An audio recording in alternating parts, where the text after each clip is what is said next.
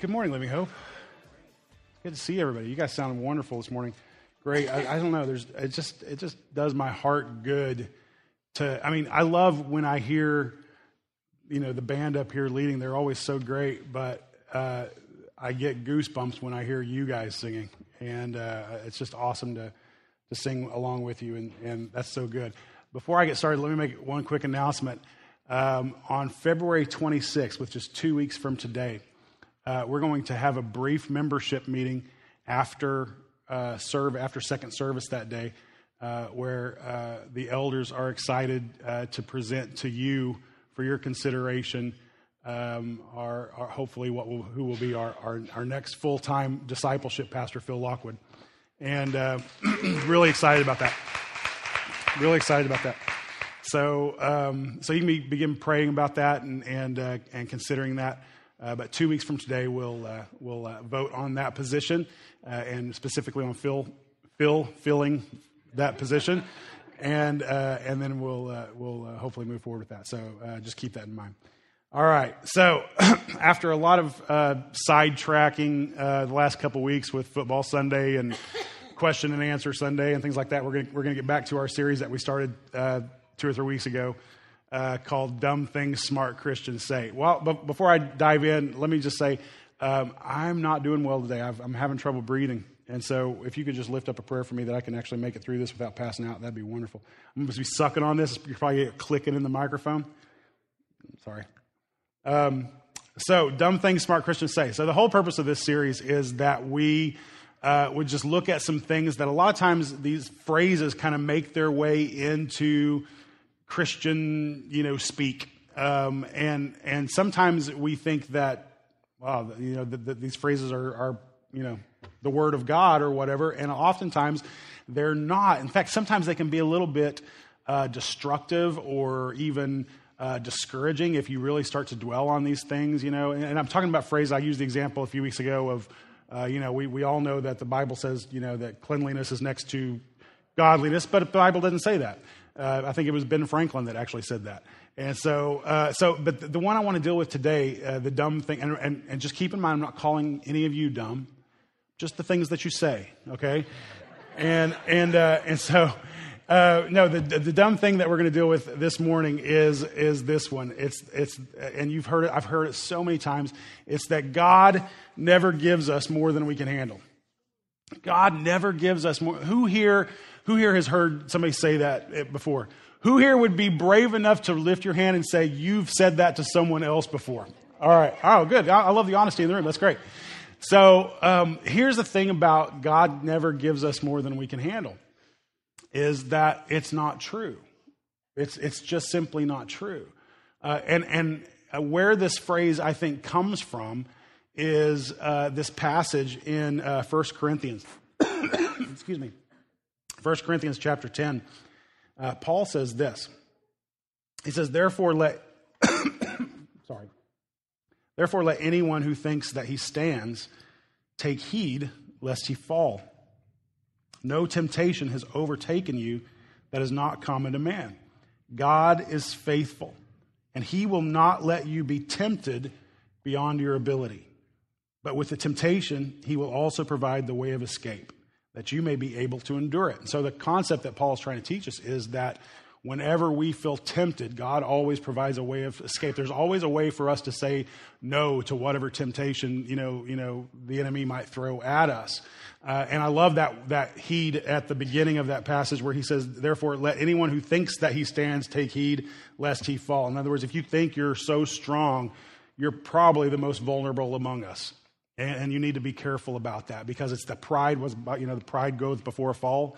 And, and, uh, and, and, Paul is saying you, you really need to be careful, but know this whatever temptation comes your way, it will not ever be something that you, there's no possibility of you resisting that temptation.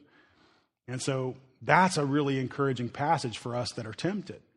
However, when life hits us hard and fast and uh, punches us in the gut and whips us up and down the block and leaves us breathless and makes us feel uh, completely miserable and completely hopeless, it's not very encouraging oftentimes to hear the words that God won't give you more than you can handle. Because, first of all, the Bible never says that. In fact, the Bible often says the opposite. In fact, the whole purpose of Jesus coming into the world is that life gave us more than we could handle.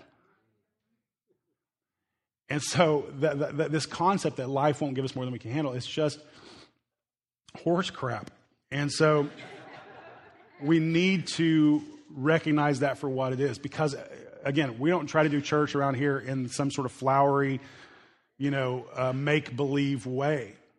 If you've lived life more than a few days, you know you've had days where, God, where life gave you more than you could handle, uh, where life came at you so hard. I can remember um, a time just a few years ago where I just felt my whole life just crushing in on me, and, and, it, and it came to a head one day. I remember sitting in the garage in my car and I had one of those ugly cry moments that men aren't supposed to admit that they have.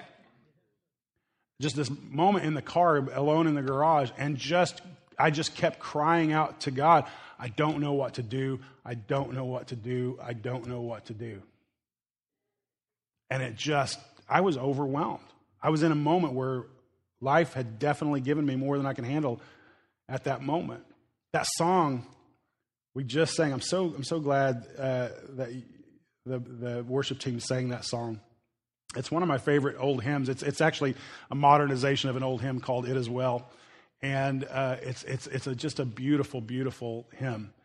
And uh, the story. Let me read you the story behind that hymn. I was I just looked it up while um, while they were singing it. It was written by a guy named Horatio Spafford. Horatio Spafford was a successful lawyer and a businessman in Chicago with a lovely family, a wife, Anna, and five children. However, they were not strangers to tears and tragedy. Their young son died with pneumonia in 1871. And in that same year, much of their business was lost in the Great Chicago Fire. Yet God, in His mercy and kindness, allowed the business to flourish once more. Two years later, on November 21st, 1873, the French, uh, a French ocean liner was crossing the Atlantic from the U.S. to Europe with 313 passengers on board. And among the passenger, passengers were Mrs. Spafford and their four daughters. And although Mrs. Spafford had planned, Mr. Spafford had planned to go with his family, he found it necessary to stay in Chicago to help solve an unexpected business problem. He told his wife he would join her and the children in Europe a few days later. His plan was to take another ship. About four days into the crossing of the Atlantic, this ocean liner collided with a powerful iron hulled Scottish ship, and suddenly all of those on board were in grave danger. Anna hurriedly brought her four children to the deck. She knelt there with Annie, Margaret Lee, Bessie, and Tanetta, and prayed that God would spare them if that would be his will, or to make them willing to endure whatever awaited them. Within approximately 12 minutes, that ocean liner slipped beneath the dark waters of the Atlantic, carrying with it 226 of the passengers, including the four Spafford children. A sailor rowing a small boat over the spot where the ship went down spotted a woman floating on a piece of the wreckage. It was Anna, still alive. He pulled her into the boat, and they were picked up by another large vessel, which nine days later landed them in Cardiff, Wales. And from there, she wired her husband a message which began Saved alone, what shall I do? Mr. Spafford Mr. Spafford later framed the telegram and placed it in his office.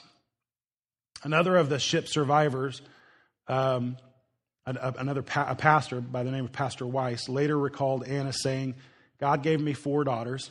Now they've been taken from me. Someday I'll understand why. Mr. Spafford booked passage on the next available ship and left to join his grieving wife. And with the ship about four days out, the captain called Spafford to his cabin and told him they were passing over the place where his children went down. According to uh, Bertha Spafford, a daughter born after the tragedy, Spafford wrote, It is well with my soul while on this journey. And these are the words they wrote When peace like a river attendeth my way, when sorrows like sea billows roll, whatever my lot, thou hast taught me to say, It is well, it is well with my soul. We can't pretend that in this Christian life uh, we can't be overwhelmed. because we can be. We can absolutely be overwhelmed. Um, we do not get spared from the uh, difficulties of life just because we said a quick prayer. Um, life will hit us just as hard as it hits anybody else. The difference, well, the truth of the matter, in, in opposition to that, that phrase, that dumb phrase, is that the truth is life is often unbearable. Life is often uh, hits us in such a way that we don't know what to do. We don't know how to move forward. We feel overwhelmed by the stresses. We feel overwhelmed by the sorrow. We feel, I mean, I'm not saying that all of life is that way, but it's not uncommon for life to feel that way from time to time. And so, us pretending like we serve some magic genie in the sky that's just going to make everything all better does not help anybody. It doesn't help anybody. And as, as well meaning as your advice might be to someone by telling them, you know, God won't give you more than you can handle, to someone who is currently experiencing more than they can handle, those are really shallow words. Really shallow words. However, God does not leave us hopeless in our despair. And that's the beautiful thing about when you go through life's hard times and you walk through that with your Savior as opposed to without. There's a difference. There's a difference. That for someone who is walking in the Spirit, for someone who's walking with Christ, there tends to be a hope in that person's life, life that other people just do not understand. Even in the midst of the worst possible news, there tends to be a hope there that baffles other people. Paul also wrote uh, another letter to the church in Corinth that we call Second Corinthians. And Second Corinthians is actually all about this. It's all about what to do when life gives you more than you can handle.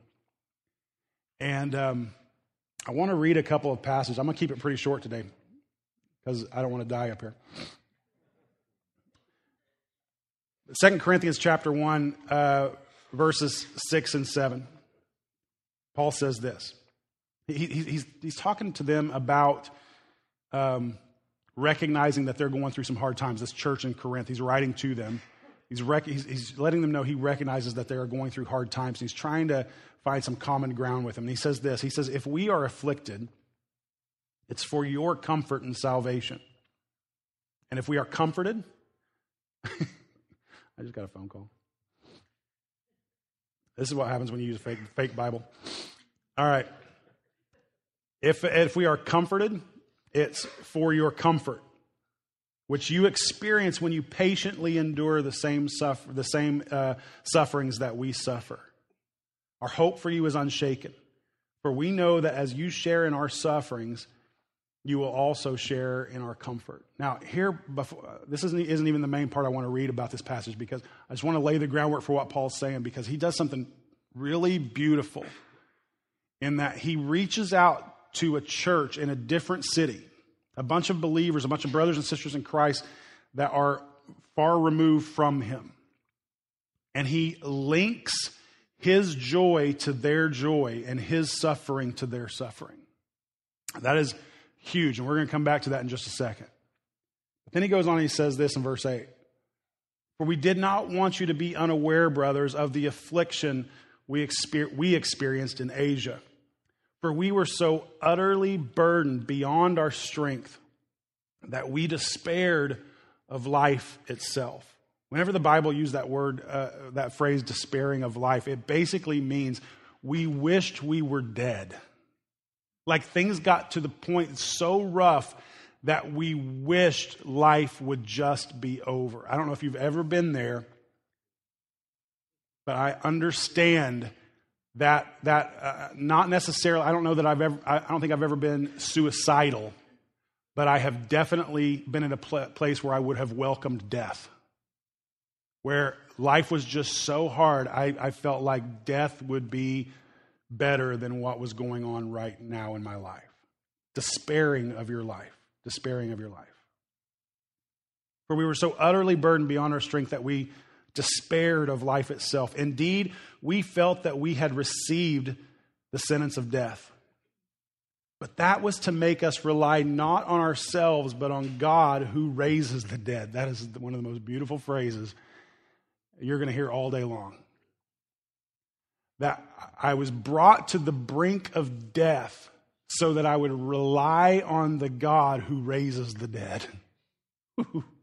That's good stuff. That's good stuff. He delivered us from such a deadly peril, and He will deliver us. On Him we have set our hope that He will deliver us again. This is the thing about where Christian hope comes into play in the ups and downs of life.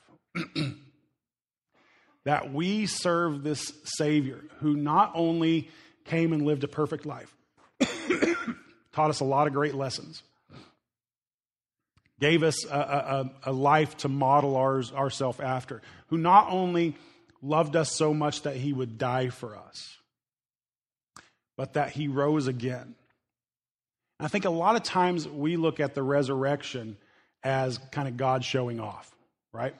That it's, you know, it was like, it was just kind of the, the big ending, you know, or, or whatever, the, the, the, the, big, the grand finale that, you know, just when you think it couldn't get any better, ta da, I'm alive again, right? And the purpose of the resurrection is not to give us some sort of grand finale, although it was a grand finale. Uh, or actually, if you read the Bible, it was actually a grand beginning.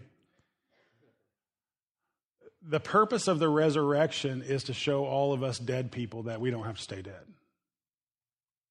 The purpose of the resurrection is to give us hope beyond the circumstances that we currently face. The purpose of the resurrection is to give us hope that there's more to this life than what we currently see, that there is hope beyond death. There's hope beyond death. Now, just a few chapters later, in chapter 4 of this same letter, Paul says these words But we have this treasure in jars of clay the jars of clay, he's talking about our bodies, these clay, you know, earthen vessels. We have this treasure in jars of clay to show that the surpassing power belongs to God and not to us. In other words, God puts all this power, all this glory, puts him, pours himself into these weak vessels that we call bodies to show that it's not us that's powerful, but that it's him. And then he says this get this. We're afflicted in every way, but not crushed. We're perplexed, but not driven to despair. Persecuted, but not forsaken. Struck down, but not destroyed. Always carrying in the body the death of Jesus, so that the life of Jesus may also be manifested in our bodies. For we who live are always being given over to death for Jesus' sake, so that the life of Jesus also may be manifested in our mortal flesh. So death is at work in us, but life in you.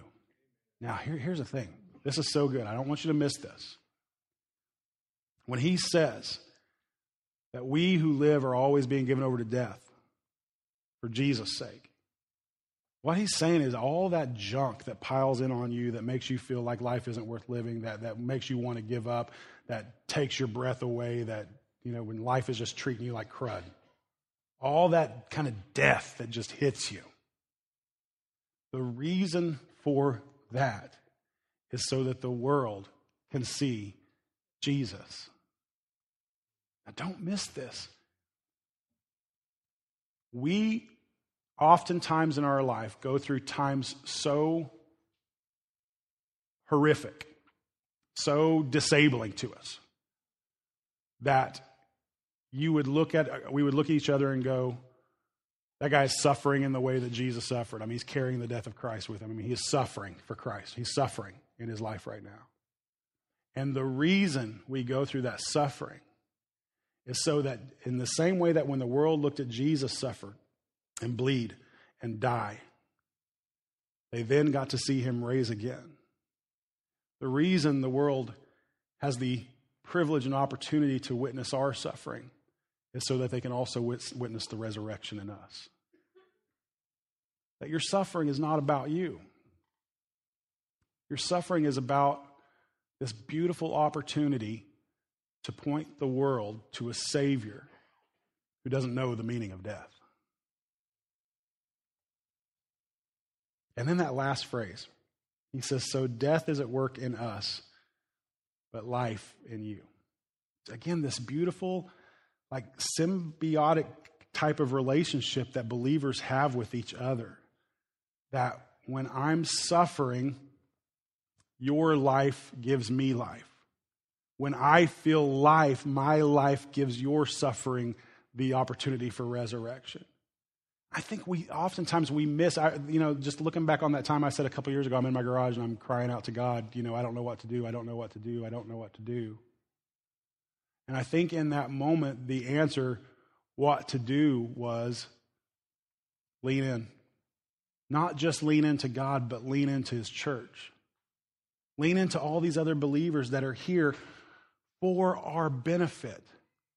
I think that that is one of the, you know, a lot, a lot of times we, we end our sermons with um, the Lord's Prayer. And, and, we, and when we talk about the Lord's Prayer as this revolutionary prayer, this model prayer that Jesus taught us how to pray.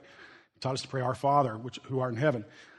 the revolutionary part about that, I thought for years, was the fact that he taught us to address God in heaven, God on high, as Father, a very intimate relationship. Don't, he's, not, he's not some, you know, weird being that we can't relate to. Relate to him as Father.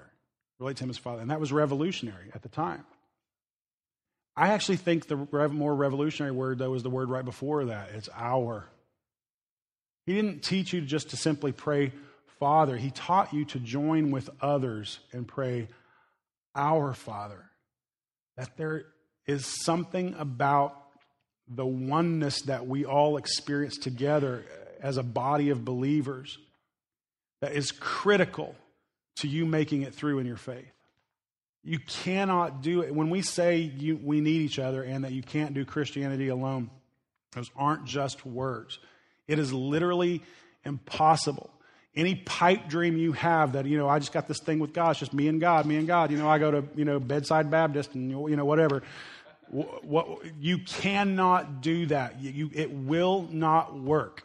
You know how come I know it will not work for you and God all by yourself to do this thing all by yourselves? You know how I know it will, won't work? Because I've never seen it work in neither of you. Ever. Ever. Watch somebody in this church start isolating themselves and start doing relationship with God just by themselves and watch them implode every single time. Every single time. We have to have each other. A couple verses later, Paul says this. I'm going to close with this. He says, So we do not lose heart. Though our outer self is wasting away, our inner self is being renewed day by day. For this light, momentary affliction. now, here, here's the deal. Just a few chapters uh, earlier, it was a, an affliction so ha- heavy that made him despair his life. And now he looks at it and he goes, This light, momentary affliction is preparing us for an eternal weight of glory beyond all comparison. As we look to the things that are seen, uh, uh, as we look not to the things that are seen, but to the things that are unseen. For the things that are seen are transient. In other words, they're temporary, they move along. But the things that are unseen are eternal.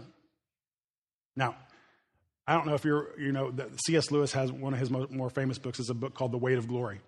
And, and so when I read that passage there in the middle of that paragraph, for this light momentary affliction is preparing us for an eternal weight of glory beyond all comparison, I, I, I bunch those words together because I'm used to seeing them on the title of a book like that, The Weight of Glory. This eternal uh, weight of glory. And, and what I want, I want you to, if you can mentally kind of break that apart, I think that suddenly makes more sense. When he's just referred to this light in other words, not heavy, momentary, it's going to pass away, affliction. It's, it's light, it'll pass away. It's preparing us, though, for an eternal weight It's not going to pass away. It's eternal and it's heavy. An eternal weight of what?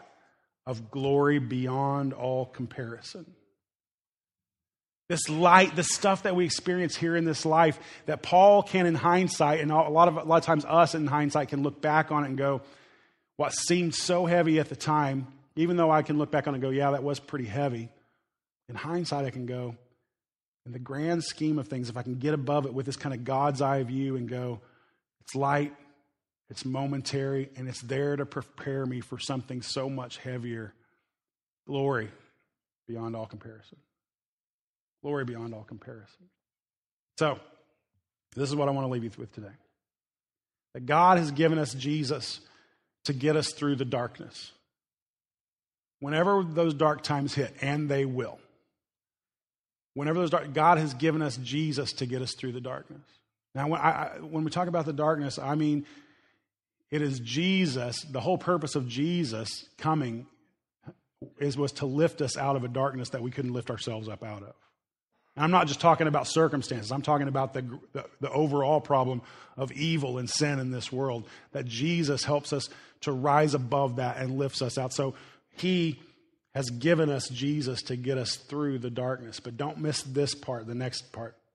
And He's given us each other to help us through our days. He's given us each other to help us through our days. When your days are rough, when they're downright tragic, when your life feels unbearable, when your grief over a loss of a career, a dream, a relationship, or whatever that's going on in your life, your health, when you begin to grieve that and it weighs so heavy on you, just these daily things that keep piling up and piling up and piling up. He's given you as an answer to those problems the person sitting next to you. All of us. Your purpose of being a part of, this body of Christ, this thing what we call church, is not just for your own personal growth and your own personal improvement and your own personal relationship with Jesus Christ. You are here for the person seated next to you. You're here for the person that's sitting in the back of the room that's just being quiet and hoping to get out quickly. You're here for the person who, who, who the, the weight is evident on their face and the person who's here that is, is really good at hiding it. We are here for each other.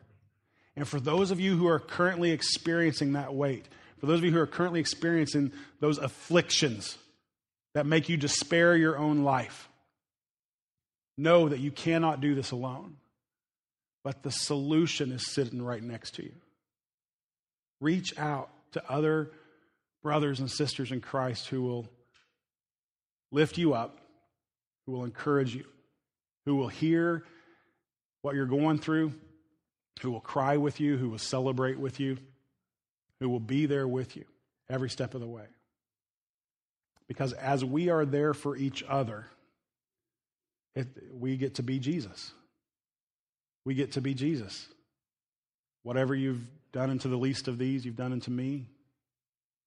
Sometimes, whether we want, want to admit it or not, sometimes you and I are the least of these. Sometimes we are. And if you're anything like me, you don't like admitting that. You don't like asking for help. You probably don't like burdening other people with your burdens. But what if all the time you're quietly one on one with God, crying out to God for a solution? I need help. I need deliverance. What if He has surrounded you with the deliverance that you are ignoring? I just want to challenge you to make a decision today. I'm going to stop doing this life alone. I'm actually going to experience the oneness in Christ because guess because this is what I know. At the same time I'm weak, somebody in this room is super strong right now. They have every word that I need to hear right now. They have every bit of encouragement and every bit of faith that I lack right now. And when they're weak, chances are I'm the one that's going to be strong at that time. And I have what they need. So while God sent Jesus to lift us up out of the darkness, he sent you and I to each other to help us through our days. Let's rest in that. Let's rest in that. Let's know that God is truly good when we say that He is good, and that there is plan and that there is purpose even behind our worst days. Let's just embrace Him in that. Let's pray together. Pray with me this prayer from Matthew 6. Our Father in heaven, hallowed be your name. Your kingdom come, your will be done on earth as it is in heaven. Give us this day our daily bread and forgive us our debts as we also have forgiven our debtors. And lead us not into temptation, but deliver us from evil. God, you are so, so good. And um, God, when I, when, I, when I look at that story of uh, Horatio um, losing many of the people in his life that mattered to him most and the, the weight of affliction he must have felt in that time to be able to pass over the spot where those little girls were lost to him. And that the words that came to his mind were, were not anger, were not despair, but were instead, it is well with my soul. God, I have to admit there are times I don't understand that kind of faith. And, uh, but I want to know it. I want to know that kind of faith. And so, God, when life hits us hard, help us to keep our eyes fixed on you. God, for those in the room right now who, who walked in today uh, feeling that weight, that burden of affliction, for those that walked in the room today, maybe despairing their own lives, um, God, would you just remind them right now how much you love them? and that you have finished, that, that your work on the cross finished for, for once and for all the act of lifting them out of whatever darkness this world would, could throw at them. And that the power that you've given us to sustain us through our day to day afflictions that come at us, that we can find that in each other.